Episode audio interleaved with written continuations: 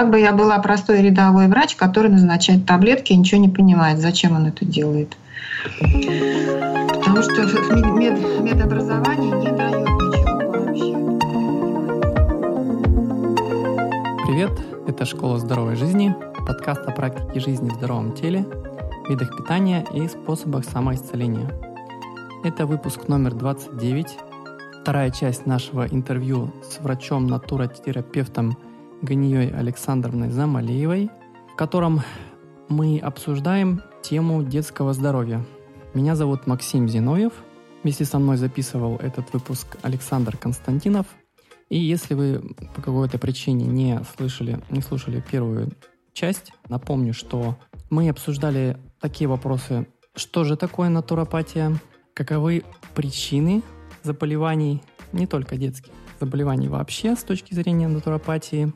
Также Гания Александровна поделилась своим отношением, своим мнением о современной медицине и фармацевтике. Во второй части мы поговорим о том, какими должны быть первые шаги.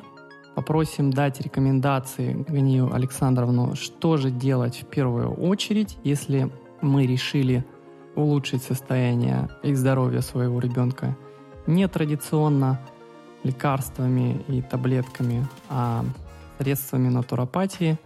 Гания Александровна привела целый ряд книг, которые она рекомендует почитать, дала общие рекомендации питания и поделилась своим отношением к лечебному голоданию. Услышали ответы на другие вопросы, в том числе, как быть в ситуации, когда нужно найти общий язык со своей семьей, с родными, которые, скорее всего, привыкли к традиционной медицине. И, собственно, как перестроить питание и привычки свои и ребенка, и сделать их более здоровыми. Эти и другие вопросы слушайте во второй части интервью. Гания Александровна, вот мне вот сразу ближе, так скажем, к людям, к обычным, которые как раз слушают нас подкаст, ко мне, наверное, тоже. Вот я сейчас от вас получил информацию. Я понял, что по-старому жить нельзя, а по-новому я еще не умею. Да. И вот значит, что делать? Можно пошагово? Да, конечно. Значит, пошагово прям. Вот хороший вопрос, молодец, спасибо, Максим. Значит, первым делом читаем книжки. С какой книжки я советую начинать? Начните с книги «Самая маленькая и самая простая». Норман Уокер.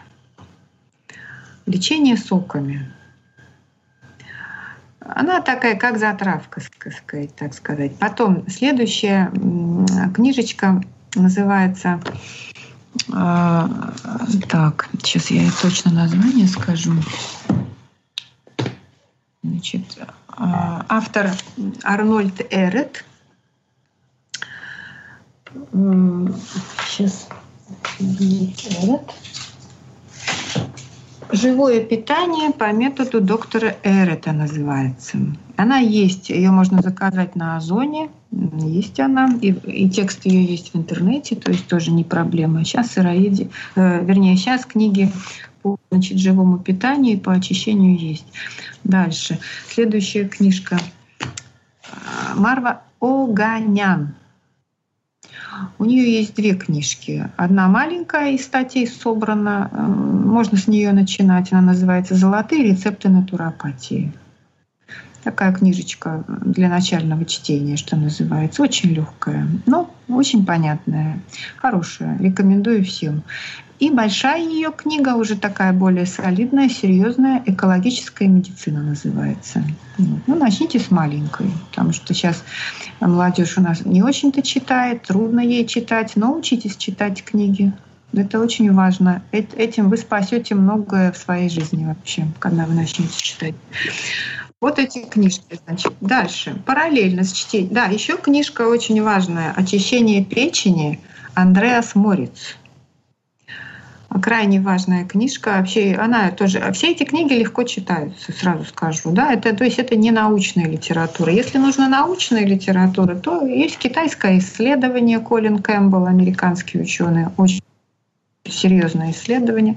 Есть теория адекватного питания Александра Уголева. Пожалуйста, там все, значит, научным языком все объясняется, почему именно так дело обстоит. Вот. Но достаточно читать вот эту научно-популярную литературу для начала. Параллельно с чтением, значит, вы уже можете менять какие-то, делать первые шаги, так сказать, по изменению питания. Во-первых, значит, довести объем чистой воды, которую вы выпиваете за день, до 2 литров постепенно. Да?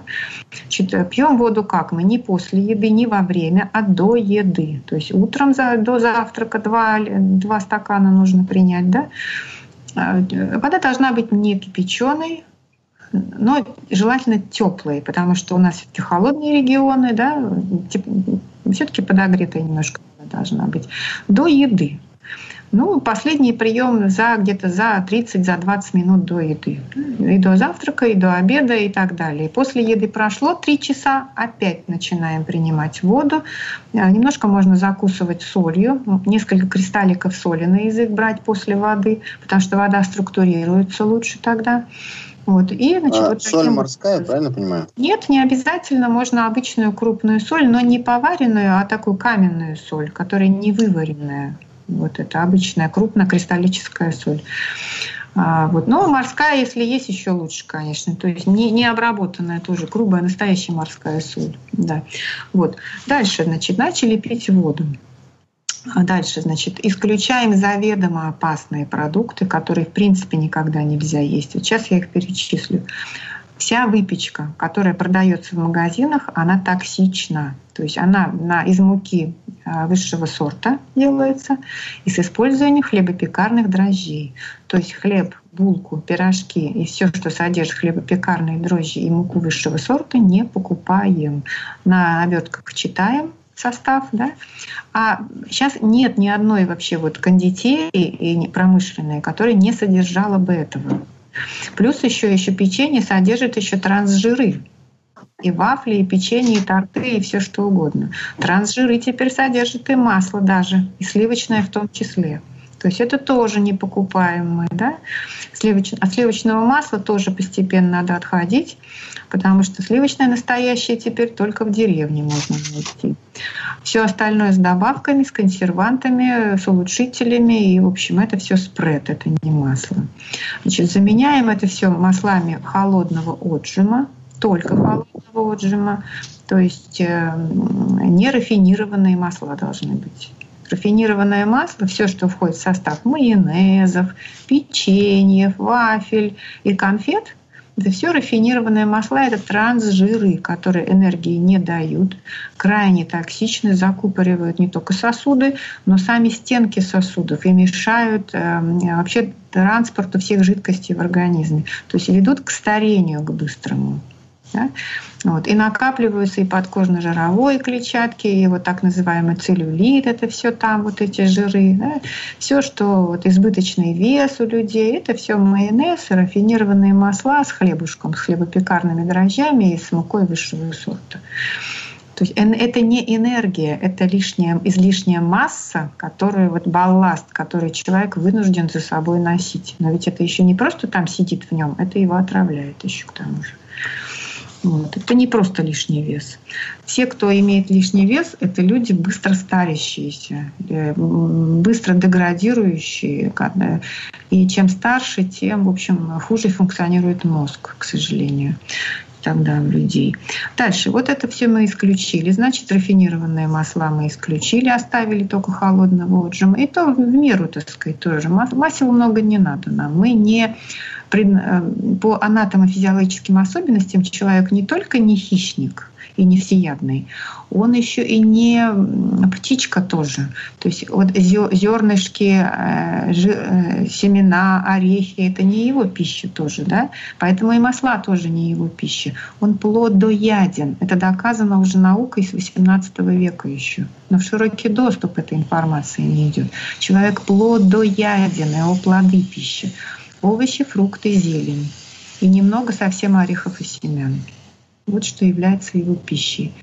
На самом деле так и есть. И те, кто, так сказать, уже вышел на устойчивое сыроедение, только они это могут понять, потому что по своему самочувствию, которое к ним пришло тогда, когда они вот ушли на адекватное питание, когда они на нем, так сказать, стабилизировались, прошло несколько лет, это не быстрая дорога, вот тогда только человек может ощутить и понять, каким он был и каким он теперь стал. То есть уровень энергии, которым он обладает, уровень умственных способностей, уровень интуиции, уровень прозорливости — это совершенно другие вещи по сравнению с тем, что было у него на обычном питании, на стандартном.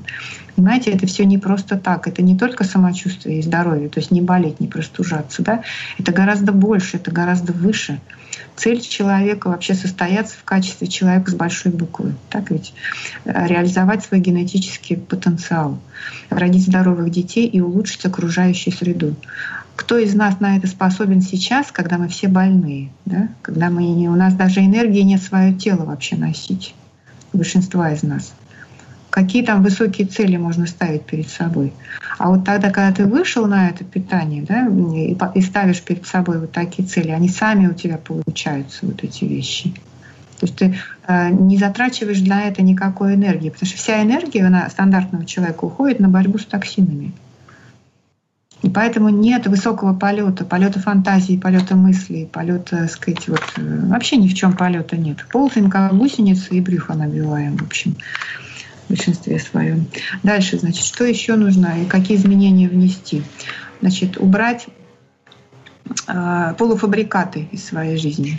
Не говоря уже о мясных, там, естественно, это просто мясо третьего сорта, которое уже даже не мясо, а самые токсичные продукты. Кстати говоря, есть эпизод, который описан тоже в книге «Новая мировая диета», когда люди отравились после того, как, значит, им зарезали молодого бычка.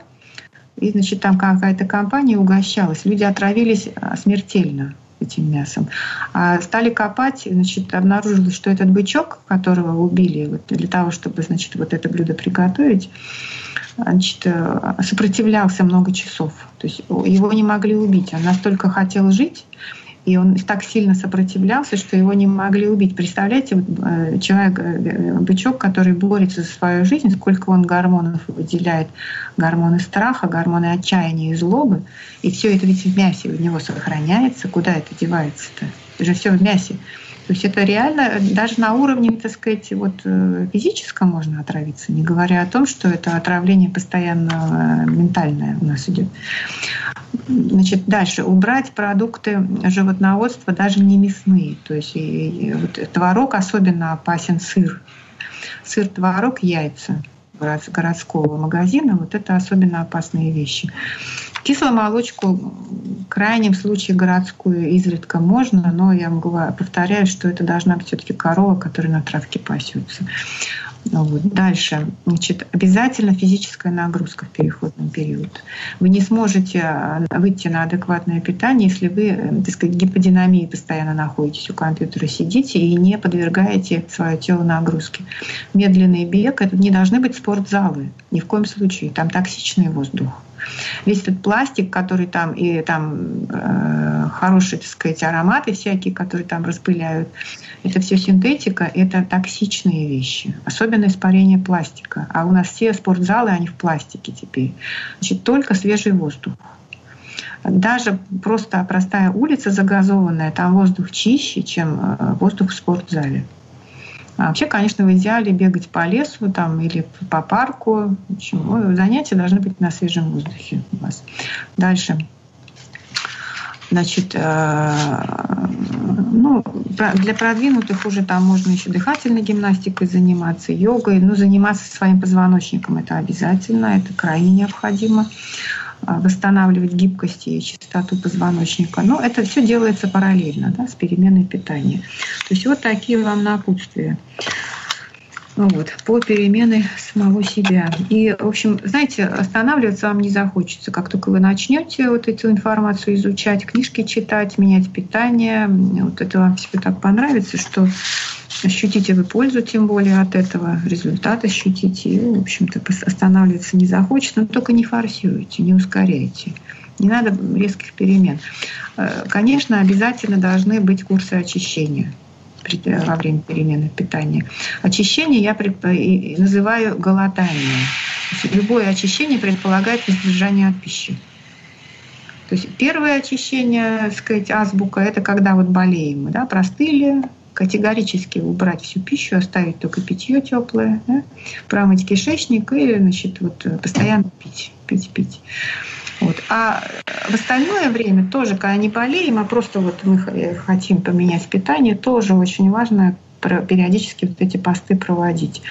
4-5 в год их должно быть, вот таких вот курсов голодания по, значит, неделю, ну, 21 день, короткий курс я его называю, это стандартный, так сказать, у нас вот пойдет 7 дней воздержания от пищи, но на травяных чаях, это по методике Оганян вообще это называется. Есть в сети, наберите методика очищения по Оганян. Значит, и получите там всю информацию. Значит, первая часть истинное голодание на травяных чаях с медом и с лимонным соком, ну, там пропорции все даны, указаны. Вторая неделя идет восстановление, выход из голодания. Это все то же самое, все с промываниями кишечника ежедневными, все чаи такие травяные мы пьем, но добавляем еще соки разные всякие, овощные, фруктовые, до литра, да, даже больше можно соков пить. При этом уменьшаем количество меда, да, то есть сладкого не должно быть много. И третья неделя у нас идет чистое сыроедение, легкое сыроедение без масел, без семян и без орехов. То есть это вот такая схема. И вот таких 21 день курс очищения. Да, и очень легкий, легко переносится, прекрасные результаты. С каждым разом результат будет лучше, то есть эффект сильнее. И таких вот курсов надо провести не меньше 4 за год. Таких вот курс по 21 дню. И параллельно еще печень очищать можно. Курсы промывания печени вот по Андреасу Морицу будете делать. Тоже весьма удивитесь, чего там только не выходит из печени, из вашей. Вот. И уже через там 2-3-4, может быть, года такой жизни вы уже совершенно другой уровень здоровья выходите. Гания Александровна. Да. Вот по Морицу у меня вопрос. Вот, просто сразу хочу, чтобы все услышали. Американская соль – это что? Не американская, а английская соль. Ну да, английская. Английская соль. Значит, это сульфат калия. Мы очищаемся сульфатом магния. Вот по Морицу это сульфат магния.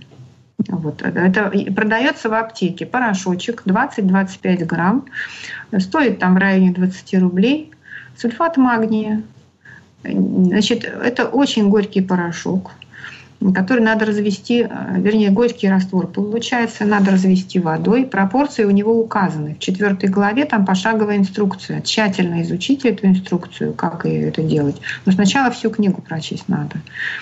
Вот. Там указано, сколько, как, чего разводить, что, зачем. Прямо вот инструкция, так сказать, для прям пользователя очень удобная. Вот. Есть в аптеках, не проблема. Горькая соль, пожалуйста.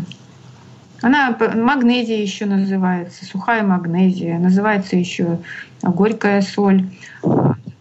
Это солевое слабительное, которое вычищает, вызывает отпотевание от стенок кишечника, грязь, которая там налипла, вот это вот наслоение вот эти на кишечник, на толстый. Там же за много лет очень большая, так сказать, масса слизи вот токсичной налипает на стенки. И получается, что человек в туалет-то ходит, и вроде стул у него нормальный, но у него просвет-то маленький. А огромная толстая масса слизи, как мазут, налипла вот на кишечник изнутри и не дает ему функционировать как следует. Вот магнезия вот это постепенно снимает с течением времени. Вы же не один раз ее пьете во время очищения. Вот. Так что вот. Еще вопросы какие? Да, вот возвращаясь к детям, к детскому здоровью, я вас слушаю и слышу, да, естественно, массу полезной информации, и она у меня уже оседает. Я не от первого человека слышу все эти вещи, и как-то на меня это уже действует. Но параллельно я вас слушаю, и у меня возникают вопросы. Если он с самого начала, да, не привык к такой жизни, у него тоже самые привычки. Он всегда просит конфеты, он всегда хочет сладкого. Вокруг большая часть родственников, там, мамы, бабушки. Да. Это больной вопрос. Приводят аргументы против. Они по большей части не понимают абсолютно вот тех вещей, о которых вы рассказываете. И у меня возникают вопросы, что я могу сделать, как я могу с мертвой точки эту ситуацию сдвинуть. Потому что одно дело я понимаю, и я понемногу пытаюсь изменить свой образ жизни. Другой момент, я должен как-то переломить ситуацию. Ты должен со всеми договориться. Да, договориться с другими людьми. Избежать конфликтов. Что происходит, грубо говоря, в реальной жизни? Ребенок бегает, просит, можно я съем конфетку? Приходит мама, дает конфетку. Можно я съем булочку? Конечно, мама привыкла давать булочку, ребенок привык есть эту булочку, он ее опять съедает. Да, и что? Есть какие-то у вас комментарии, что можно вот в этой ситуации сделать? В этой ситуации надо маму, так сказать, учить, обучать маму первым делом. Если обычно так вот, к сожалению, вообще, вот, кстати говоря, хочу тоже здесь заметить, вот прежде чем образовывать семью, если у вас еще нет семьи, да, слушатели же разные у нас, молодежь, договоритесь, придите к определенному знаменателю с будущей супругой или супругом. Вот эти взгляды у вас на здоровье должны быть одинаковые, чтобы в будущем не создавалась ситуация. Мне пишут письма прямо горестные родители. Вот отец уже прозрел, все видит, все понимает. А мама, значит, зомбирована и слушает бабушку, слушает врачей, в рот врачам смотрит. И по малейшему чиху лекарство ребенку дает, у папы сердце кровью обливается. Понимаете, чтобы такого не было, значит, придите сначала к соглашению, читайте заранее книги вот эти вот. То есть это очень важно, чтобы потом не было вот таких вот ситуаций. Боюсь, к сожалению, в реальности все наоборот. Понимаете, Максим, вот это называется вот социальная гигиена, Максим. Сейчас нельзя жить как все. Иначе мы подпадаем, если мы живем как все, как система велит нам, да, и конфетки, и все такое, и бабушки. Если мы живем как все, подпадаем под акты социальной гигиены. То есть мы рано болеем, рано уходим. Это объективный процесс. Поэтому, чтобы выскочить из системы, чтобы из матрицы выйти, нам приходится преодолевать страшное давление ее, страшное давление среды. Ну, какие здесь вот и возможные варианты? Значит, мягкая сила, да, то есть объяснить маме, дать ей книги почитать, дать ей ролики посмотреть такие информативные, да? Вот, попытаться не контачить с бабушкой и с дедушкой, если они, вот, так сказать, закармливают ребенка котлетками и конфетками, значит, свести контакты к минимуму. Потому что любовь любовью, но это слепая и глупая любовь у бабушек и у дедушек. Если им не объяснить ситуацию, если они не видят очевидного, то с ними просто, им не объяснить, к сожалению. Но приходится жить отдельно. У меня доходит дело вот до того, что вот пациенты мои, вот ученики, действительно, к сожалению, даже прям контакты обрывают с родителями, то есть все реже посещают там бабушек, дедушек. Это вынуждает их, так сказать, жизнь к этому. Потому что ребенок сходил в гости к бабушке, на следующий день расцвел аллергией, кожа чешется, глазки, лицо опухло, то есть отек квинки у ребенка после вкусностей бабушкиных, да. А известно, что категорически ребенок уже почти сыроед, то есть они двигаются. И зачем им вот эти шаги назад? Так ведь? Поэтому приходится контакты эти обрывать, к сожалению. Либо просвещать родственников. Но это тяжелый вопрос, да. Значит, теперь вот наши садики, да, это тоже заведения, в которых нельзя детей сейчас отдавать. Надо просвещать садики. Садики невозможно просвещать, потому что там просвещать пока некого. Они под медицинским патронатом находятся. Они получают деньги. Они получают деньги. Либо частные садики открывать, либо воспитывать детей дома. Вообще мама не должна работать, она должна заниматься детьми, да, в идеале. И это лучше всего делать на природе, в загородном доме. И тогда не надо вообще тогда мама может хоть 5, хоть 6 детей родить, они все будут при ней, во дворе, безопасности, по травке бегать и друг друга поддерживать. И они вырастут людьми гораздо более умными человечными и развитыми, чем дети, которые растут в квартирах. Потому что у тех загородных детей, у них гораздо шире уровень связей, которые они выстраивают с природой.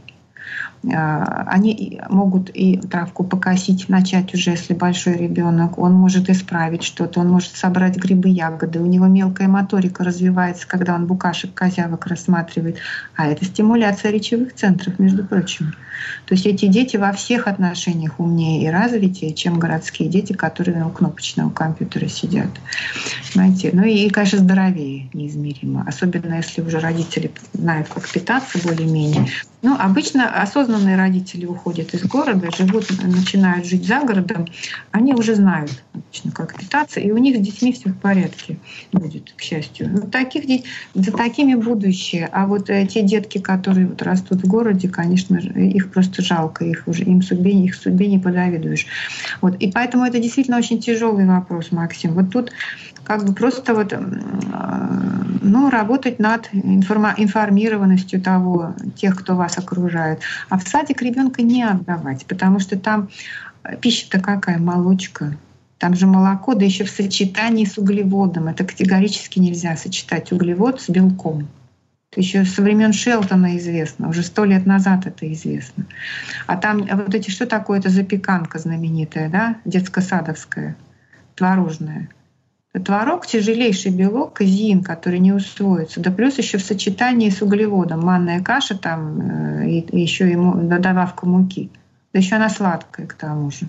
Это просто бомба замедленного действия. Почему и болеют без конца садиковые дети? Они постоянно подпитываются гноем вот этим. То есть вот эта пища у них усваивается только наполовину. Представьте, а половина загнивает в кишечнике. Представляете, какой огромный токсический груз ребенок носит у себя.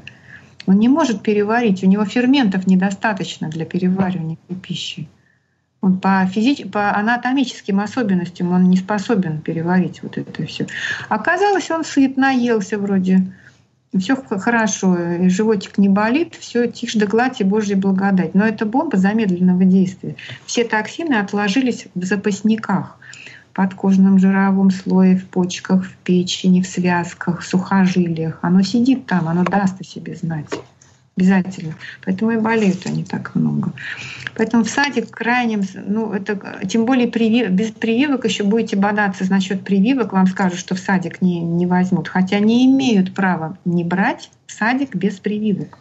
У нас законодательство, к счастью, в нашей стране определяет, что родители выбирают, прививать ребенка или нет. Они педиатр и не садиковый врач. Пока понимаете? Еще, да. Но не говорят об этом родители, а наоборот запугивают.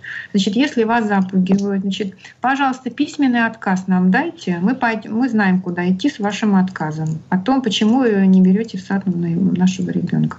По законодательству могут вам отказать в садике только, если в садике вы не привиты от кори, а в садике карантин по окоре. Вот тогда вы не будете посещать садик. На то время, пока карантин. А отказ... Еще момент по прививкам. Кстати, можно сразу же? Да. Вот мы не делали прививок, да, а там кому-то поставили от чего-то прививку, и нас перевели в другую группу. Вот. Здесь вопрос. То есть, как я понимаю, человека, кого привили, его заразили так немножко, да? И он может нас заразить. Нет. Нет, да? Он вообще вот прививают, да, ослабленные вакцины, там либо вирус, либо микроб ослабленный. Хотя я не знаю, как можно вообще микроб ослабить, а вирус как ослабить, как вы его ослабите. Это обычный живой вирус. Да еще вируса ВИЧ не существует. Это огромная авантюра 20-21 века, на которой крутятся огромные деньги. Не существует вируса ВИЧ. СПИД, вот что такое СПИД, кстати говоря, синдром приобретенного иммунодефицита, то есть нехватка иммунитета, она спровоцирована никаким не вирусом, а она спровоцирована вакцинами. Это уже доказано, американцы давно об этом раскопали это все, и у нас теперь это все известно. Вакцины и антибиотики, и цитостатики. Вот что нужно для того, чтобы спровоцировать СПИД. Никакого ВИЧ-вируса не существует. А можно еще вопрос? Да. Помимо того, что мы отказываемся от прививок, да, питаемся, ну, идем, так скажем, идем на путь живого питания, Да. Вот. В рамках города, вот что мы прямо сейчас можем порекомендовать, допустим, родителям с детьми, чтобы дети их реже болели. Вот как я, у нас есть соляная пещера, например. Вот. Я хочу ваше мнение по этому вопросу. У вас это где? В городе есть соляная пещера? Да, в городе есть соляная пещера, то есть там мелкие частицы соли, и вроде как они способствуют очищению организма. Не то, что они способствуют очищению организма, но соляные пещеры – это хорошая штука. Для астматиков, вообще для проблемных, так сказать, людей по органам дыхания – это хорошая вещь. Но если человек продолжает питаться за вот этой пищей, которая его закисляет и наводняет его гноем, да, а вся белковая пища – это гноеродная пища. То есть она образует в организме гной. Это не то, что вот тот гной, который желтый из рамки выходит, который мы видим, да, а он растворен, он в крови, он пропитывает все ткани. Знаете, он не виден, но он есть в организме. Вот. И у такой человек всегда будет готов к пневмонии, к бронхиту, к астме, к аллергии. Знаете, и соляная пещера ему временно поможет. Вот. Но это будет ненадолго. Это то же самое, что, знаете, вот. Вот давайте я попью вот эту травку, и, значит, и мне легче станет. И вот действительно попил, и легче ему стало, там курс провел. Так это же временно. Просто вы, так сказать, отсрочили проявление болезни, но грязь-то у вас осталась в организме. То же самое и соляные пещеры, то же самое массаж, то же самое иглотерапия. Грязь-то оставили в организме. То есть, я правильно понимаю, необходимо понимать, какие процессы происходят в организме. Да, и понимать главное, что первая ступень — это очищение тела от накопленной грязи и не загрязнение его, да. А вторая уже ступень — это вот все эти детали, то есть соляные пещеры и так далее. Вот. А что еще есть? А все что угодно. И массаж, и иглотерапия, и там курсы каких-то этих самых трав каких-то, и там для пожилых людей вот эти скандинавская ходьба, или там суджок, все что угодно. Восточная медицина. Но это все на фоне очищенного организма работает. Эффективнее намного, многократно эффективнее. Если организм грязный, то вы тем, что отсрочите вот проявление болезни, вы как бы создадите иллюзию выздоровления, да? Но болезнь у вас осталась внутри, она проявится более тяжелым потом заболеванием, просто попозже. Если у вас была только аллергия, то проявится потом какой-то почечной проблемой, какими-то либо камнями, либо там пилонефритом, к примеру, да? Или какой-то печёночной проблемой, или нарушением уровня сахара, или там этим гипертоническими проблемами, или ишемией. Лет в 50 человек обычно сыпаться начинает, так ведь? Когда как раз он накопил вот уже к этому возрасту, накопил столько, что уже организм, так сказать, не в силах этому сопротивляться. Вот и начинается, все болячки вылезают, и все симптомы появляются. Но лечат-то ведь не тем, что очистить организм, да, а лечат тем, что снять симптом. Так ведь, опять же. Вот. И, кстати, еще вот не закончила я вот ваш вопрос по поводу, значит, вот ребенок ваш не привит, и ваш перевели в другую группу, да. Вы, так сказать, неважно, куда вас перевели, вашему ребенку ничего не грозит. Вы не переживайте, даже если он там останется, потому что если он переболеет вот этой инфекцией, от которой того привили, ваш ребенок многократно сильнее выйдет из этой болезни, из той же кори, да, например. Кори болели всегда дети. Это мощная стимуляция иммунитета. Кори — вирусная инфекция. Это мощная, хорошая стимуляция иммунитета, поэтому и крепче были люди-то тогда. Они болели в детстве. То есть ребенок переболеет, а не может такого случиться, вот, что не переболеет? Зачем это придумали? Вот, я часто слышу вот эти аргументы против. И потому что говорят, ну как же не прививаться, а как же все эти болезни, что можно ребенку вот хуже сделать? Нет, хуже вы не сделаете, сделайте лучше. Вот, ну, еще раз повторю, книжку по прививкам, да, читайте Александр Коток «Прививки для думающих родителей в вопросах и ответах». Прекрасная маленькая книжка, очень, там прямо идут по разным болезням, прям по главам. там, глава, посвященная полиомиелиту, посвященная кори, дифтерии. Очень четко, очень прямо вот, очень хорошая книжка и простая она, понятная. Это первое. Во-вторых, четко нужно понимать, что значит, прививки повышают восприимчивость ребенка к тому патогену, от которого их прививают.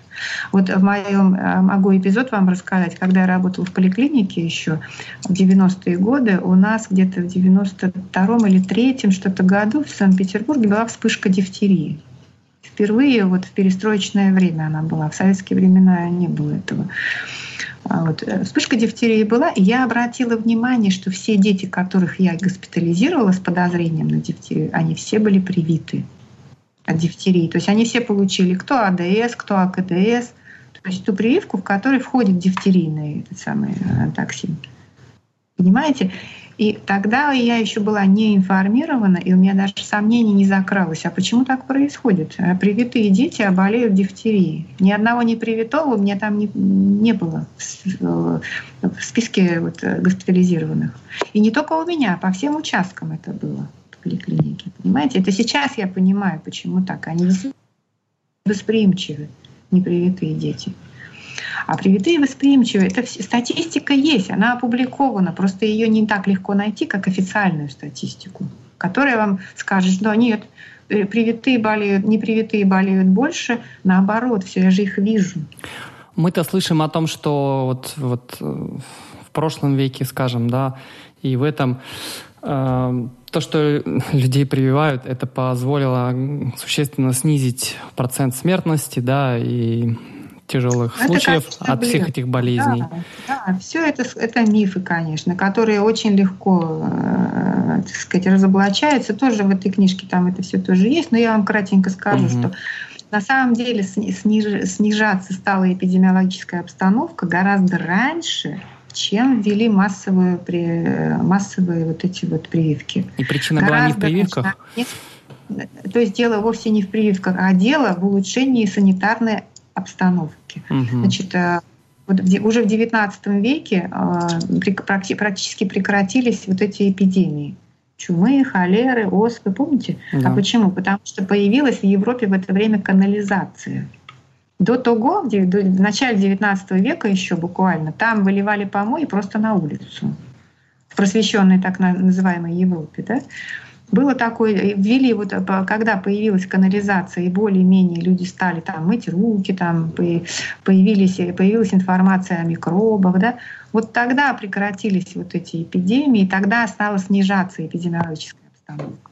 А привились гораздо позже, понимаете, это все манипуляция статистикой и хронологией, то, что нам внушают сейчас. Что ничего подобного. Просто достаточно задаться этим вопросом, залезть и посмотреть, как на самом деле дело было. А нам вот сказал доктор, а доктора самого так учили, и он тоже не знает другого. Он будет как попугай до старости лет своих это повторять, что прививки эффективны и безопасны. Как вот пишет Роберт Мендельсон, значит, ваш педиатр такой же отличный эксперт в вопросах прививок, как мясник в вопросах вегетарианства. Вот это пишет американский педиатр Роберт Мендельсон, который изнутри знает ситуацию. Гания Александровна, да. Можно еще вопрос? У меня просто вот актуально. Вот, допустим, вот сыроеды, вот, страдают ли они от укуса, допустим, собаки, страдающей бешенством? Я думаю, что от укуса собаки, страдающей бешенством, может любой пострадать. Просто вопрос, да, в том, что делать? Вопрос в том, что сейчас эти вещи, они муссируются. Значит, клещевой энцефалит, клещевой боррелиоз, бешенство. Ведь нужно же прививать людей. Для того, чтобы прививать, нужно, чтобы они боялись. Эпидемиологическая обстановка, она не настолько сейчас страшная, чтобы об этом писать. Вот обратите внимание, как много сейчас пишут об этом в средствах массовой информации, что прям там ужас какой-то творится с клещами. Да ничего подобного. Как были клещи, так и есть. Как был боррелиоз очень редким заболеванием, крайне редким, так он и есть сейчас. И у меня есть наблюдение, что от боррелиоза можно, вот от проявлений боррелиоза, если он действительно уже случился, и даже там пары нервов есть уже, путем голодания буквально несколько дней все восстанавливается. То есть это все тоже не фатально, даже если вы и заразились. Ну вот если вот бешеная собака укусила, то что, обычного человека? Идти, значит, если вы знаете, что это действительно бешеная собака, вообще где вы с ней встретитесь, спрашивается, во-первых. Но если вы точно все-таки вас укусила, то идите... Но она умерла, допустим, вот вчера. Ну тогда сделайте, конечно, прививку против бешенства. Тут уже как бы показания прямые все есть, естественно. Угу. Для этого и нужно, вот поэтому нужно дифференцированно подходить к прививкам. Человек взрослый, допустим, ему вообще прививки уже не так опасны, как детям. Хотя тоже, вот, к сожалению, армия, там, они не могут никто отказаться, они люди подневольные. Ну, это все-таки взрослые, но опаснее, это многократно, стократнее опаснее прививки делать младенцам, когда у них только развивается, становление иммунной системы идет. Поэтому, смотрите, обратите внимание, бабушки и дедушки, да, которые не получили прививок и не получили антибиотиков, ведь они едят все подряд, лопают, да? А ведь смотрите, какие они здоровее нас-то, молодых. Так ведь? Потому что у них не сбит иммунный статус, не сбит в младенчестве был.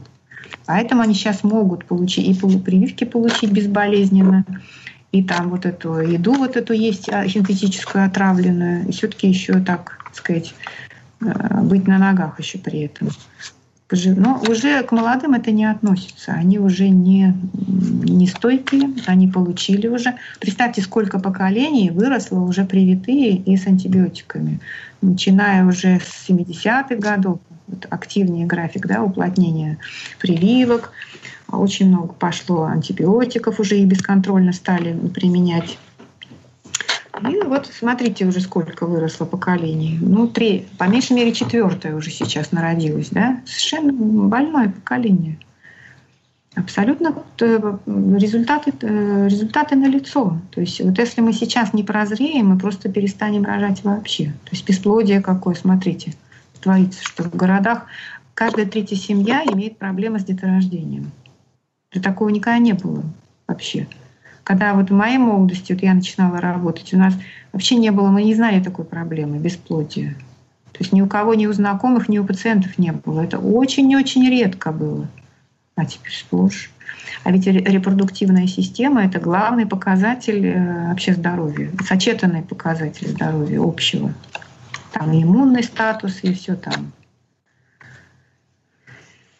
То есть вот таким, вы ничего не бойтесь, в общем, читайте книги. Главное, читайте книги, смотрите ролики, не просто там какие-то такие вот по сети кочуют. Смотрите таких грамотных натуропатов, смотрите Марву Оганян, смотрите, значит, Михаила Советова можно смотреть, конечно, смотрите этот, сейчас доктор-то это... Ольга Бутакова можно смотреть. Ну, там немножко так, очень так, тоже растекается мыслью по древу. Трудно суть уловить, много того, что можно не говорить. Вот, но мои ролики смотрите, в конце концов, у меня пронумерованы ролики. Значит, начиная с 2016 года, Замалеева «Адекватное питание» набираете. Достаточно информативные вот люди, которые просматривают систематически, очень, так сказать, уже подкованы, очень информированные. Это на Ютубе, да? На Ютубе, да. Там они все пронумерованы и систематизированы, то есть по темам, то есть вот с чего начинать, как идти. Там, например, открываете 2017 год, и там 1, 2, 3, 4, 5. Открываете 2018, и тоже по номерам идите. У меня, кстати, есть вот 2018 года запись «Причина болезни детей» 2018 года, Замалеева наберите. И там по прививкам я прошлась как следует, то есть вот уже более, так сказать, детально. Там и ссылочки у меня есть и на литературу, и на эти самые, на источники информации. В общем, по детям я в этом году постаралась побольше сделать информации. То есть 2018 года там...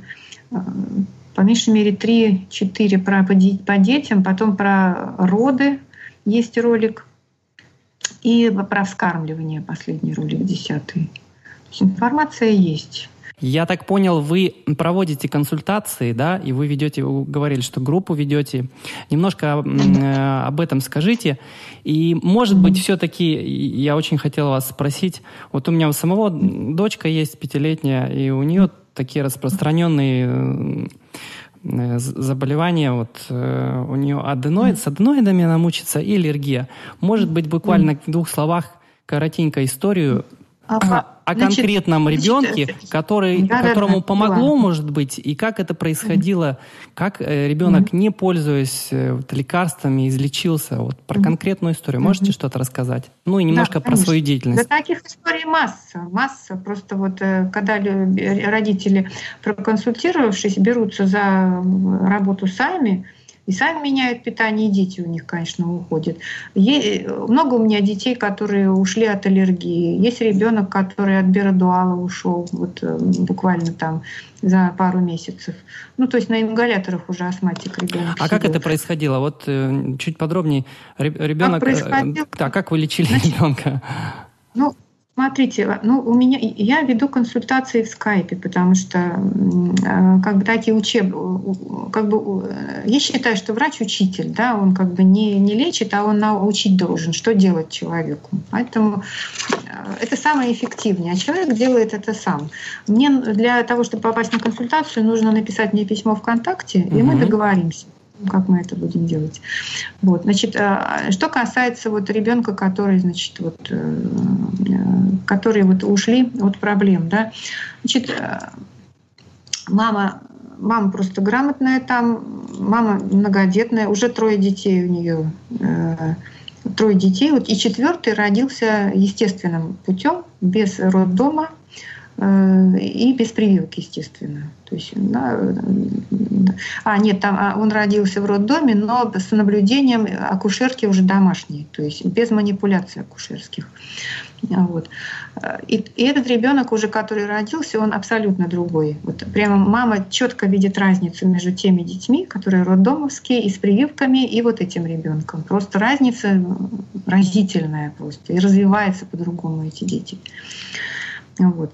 А тот ребеночек, который болел у нас астматик, он один из, значит, вот тех детишек, которые обычным путем, так сказать, родился, и с вакцинами, с лекарствами вырос, конечно. Ну, ребеночек вот, где-то с годиков 3, наверное, у него была астма такая, что вынужден был пользоваться биродуалом.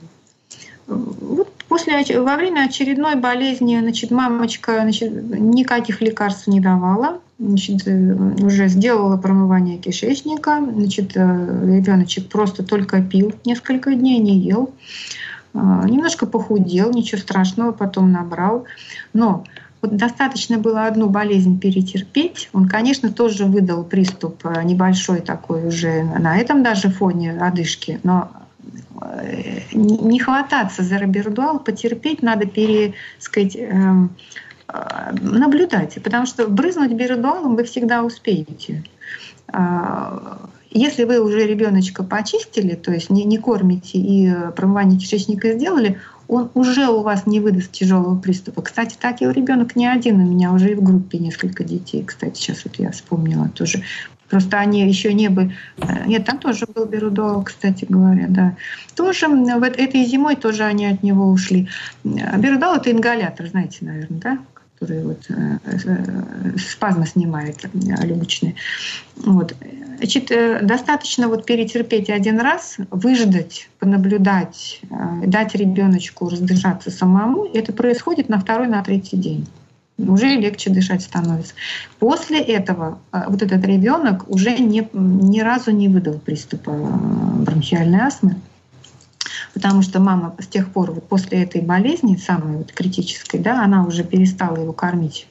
той пищи, которой она раньше его кормила, то есть ушли полностью от молочки, от молочных каш, от творожков, вообще от всей молочки, от мяса. Вот. Приблизились, конечно, не к сыроедению, но вегетарианство с большой долей сыроедения там было. Вот. И ребенок болеть перестал. То есть он выдавал простуды по-прежнему и даже вот пневмонию перенес, но приступа спастического кашля, приступа одышки он больше не выдавал, ребенок.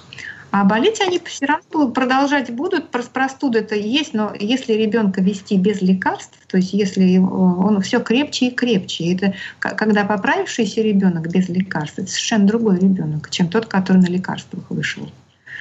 Он крепче, у него аппетит мощнее, он развивается, начинает лучше, и он даже у него костяк другой формируется, то у него скелет расширяется даже. Знаете, это как это все сказывается? А ребенок, который на лекарствах, это невылеченный ребенок. Его залечили, у него убрали симптоматику, а грязь-то в нем осталась, вся инфекция в нем сидит. Он обязательно выдаст опять новую какую-то серьезную болезнь, такой ребенок вам. Буквально как в сад пойдет, неделю отходит, опять заболеет. Ваш-то ребенок в сад ходит? Вот Максим. У нас, да, ходит в школу уже младший класс. Пятилетняя мне послышалось. Пятилетний, да. Да-да, я из Австралии, и здесь у них с 5 лет, у них есть кинди, то есть это еще не школа, но там уже дети уже ходят. Вы не в России живете, да? Да. Как интересно, тоже интересно. У меня вот сейчас почти 9 часов вечера, поэтому нам надо потихоньку закругляться. Спать ложиться, да. Короче, значит, вот уберите всю молочку у ребенка из рациона, значит, договоритесь с педагогами, куда он ходит, да, чтобы не давали ему вот этой пищи, чтобы давали ему только фрукты, ну, салатики какие-то там, да, на перекус, вот этот обед.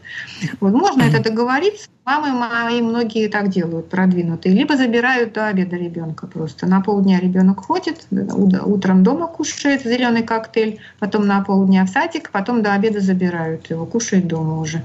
Так можно. Вот, значит, и когда заболевать будет, значит, вот лечите именно таким образом, только очищением, ни в коем случае не лекарством. То есть вот что когда... бы ни было, как бы не заболел. Когда вот буквально происходят вот эти заболевания, обострения, когда ребенок начинает... Вот у меня он перестает просто дышать носом, и это ужасно, не может нормально спать, сам говорит в нос. При этом не нужно, вот я правильно понимаю, начинать капать в нос все эти вещи. То, о чем вы говорили, очищение, голодание, и оно пройдет само. Оно пройдет само однозначно, но в нос вы можете промывать, вот брызгая туда аквамарис, есть такой препарат, не знаю, в России у нас который, есть, если у вас это раствор морской соли. Да. Значит, брызнуть туда раствор морской соли и научить ребенка отсмаркиваться потом. Значит, там разжижается слизь, начинает дышать, начинает нос отсморкаться. В общем, несколько раз в день брызгать этим аквамарисом. Это безвредный препарат. А все эти сосудосуживающие категорически нельзя. Вы затормаживаете выход слизи. Из носоглотки масса слизи гнойной выходит. И ребенок должен сморкаться. Ну, грудного груши отсасывать, аквамарис брызнули, потом груши отсосали, вот эти сопельки, вот эти вот. Можно тоже наловчиться, а где-то уже лет с 5 уже ребенок вполне нормально сморкается. Вот. Но если вы не будете кормить вот этой гноеродной пищей, просто ребенок болеть не будет. То есть он отболеет, чтобы остатки вот той накопленной пищи, пока они из него не выйдут, он, сказать, будет болеть, а потом он болеть не будет. Я понял. Ну что ж, Александр, будем завершать. У меня вопросов нет. Ну как нет? Вопросы очень есть. Много, но... я понимаю. Не все сразу, да? Потихоньку надо. Пожалуй, сегодня мы поставили... С вами очень приятно. Рекорд, да. Мы почти 2 часа разговаривали. Спасибо большое. Спасибо вам за внимание. Благодарю слушателей за внимание. В общем, все в ваших руках. Спасибо. Просвещайтесь, учитесь, и все будет хорошо. Всего доброго вам. Поправляйте. Будьте здоровы, вернее. До свидания. До свидания.